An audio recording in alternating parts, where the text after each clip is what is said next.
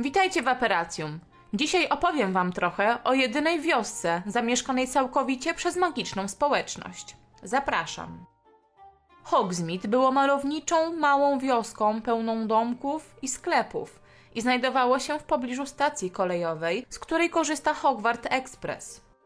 Hogsmeade zostało założone w X lub XI wieku, mniej więcej w tym samym czasie co Szkoła Magii i Czarodziejstwa w Hogwarcie, przez średniowiecznego czarodzieja Hengisa z Woodcroft, który uciekał przed prześladowaniami Mugoli. Postawił on tam drewnianą tabliczkę przedstawiającą nazwę wioski i jej populację, która wynosiła jeden.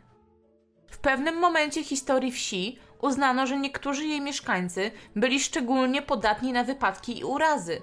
Do tego stopnia, że ci pechowi mieszkańcy na pocieszenie dostawali nagrody za ich głupoty. Nagrodę za najbardziej okaleczonego dostał w roku 87 były profesor opieki nad magicznymi stworzeniami w Hogwarcie, Sylvanus Kettleburn.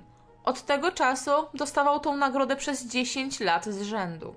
Prawie cała powierzchnia wioski jest zabudowana. Na każdym kroku można znaleźć różnorodne sklepy i domy. Hogsmeade pięknie wygląda w zimę, jak i latem, choć ta pierwsza pora roku nadaje jej lepszej atmosfery. Uczniowie Hogwartu bardzo często chodzili na wycieczki do Hogsmeade, a najbardziej lubili odwiedzać Miodowe Królestwo oraz sklep Zonka. Obiektem ich zainteresowań była także Sowia Poczta.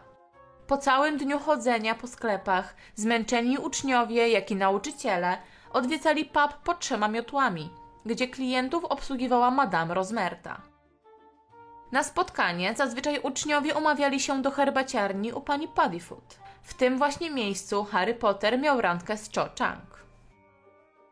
Poza tym można było tam odwiedzić także sklep u Derwisza i Banksa, gospodę pod świńskim łbem, sklep Scrivenshafta, sklep odzieżowy Gladraga, sklep muzyczny Dominika Maestro oraz wiele innych. Z oddali uczniowie często przyglądali się też wrzeszczącej chacie, prawdopodobnie najbardziej nawiedzonemu domowi w Anglii, która zyskała swoją opinię dzięki Remusowi Lupinowi, który spędzał tam swoje przemiany. Do Hogsmeade można było dostać się z Hogwartu na kilka sposobów. Pierwszy z nich to przejście z korytarza na trzecim piętrze szkoły do piwnicy Miodowego Królestwa. Aby wejść do przejścia, trzeba było dotknąć posągu jednookiej wiedźmy w korytarzu na trzecim piętrze i powiedzieć Descendium. Prowadziło ono do zapadni w podłodze piwnicy Miodowego Królestwa.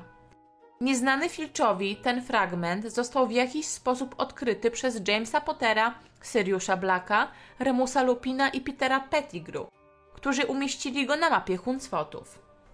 Po zdobyciu mapy przez Freda i George'a zaczęli oni intensywnie korzystać z tego przejścia i ostatecznie nauczyli tego też Harry'ego Pottera. Kolejne przejście mieściło się w bijącej wierzbie. Przez drzewo można było dostać się do wrzeszczącej chaty.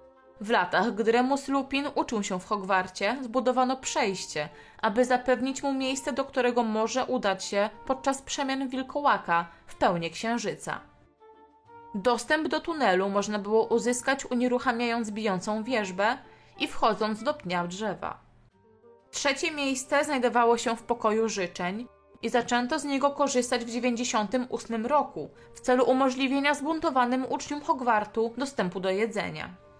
Przejście prowadziło do gospody pod świńskim łbem i można było z niego skorzystać przechodząc przez portret Ariany Dumbledore na drugim piętrze gospody. George oraz Fred korzystali również z przejścia za lustrem na czwartym piętrze, jednak przejście zawaliło się zimą 92 roku. Poza tymi przejściami istniało jeszcze kilka. Jednak o wszystkich wiedział Filch, który ich skrzętnie pilnował i nikt nie mógł z nich korzystać. Jedno z takich przejść znajduje się za pozągiem Grzegorza Przemilnego. Hogsmeade można znaleźć także w naszym świecie, około 25 mil na zachód od Inverness, na szkockich wyżynach. Prawdopodobnie wybrano to miejsce ze względu na jego niedostępność i fakt, że mogą tam dotrzeć jedynie najtwardsi wędrowcy.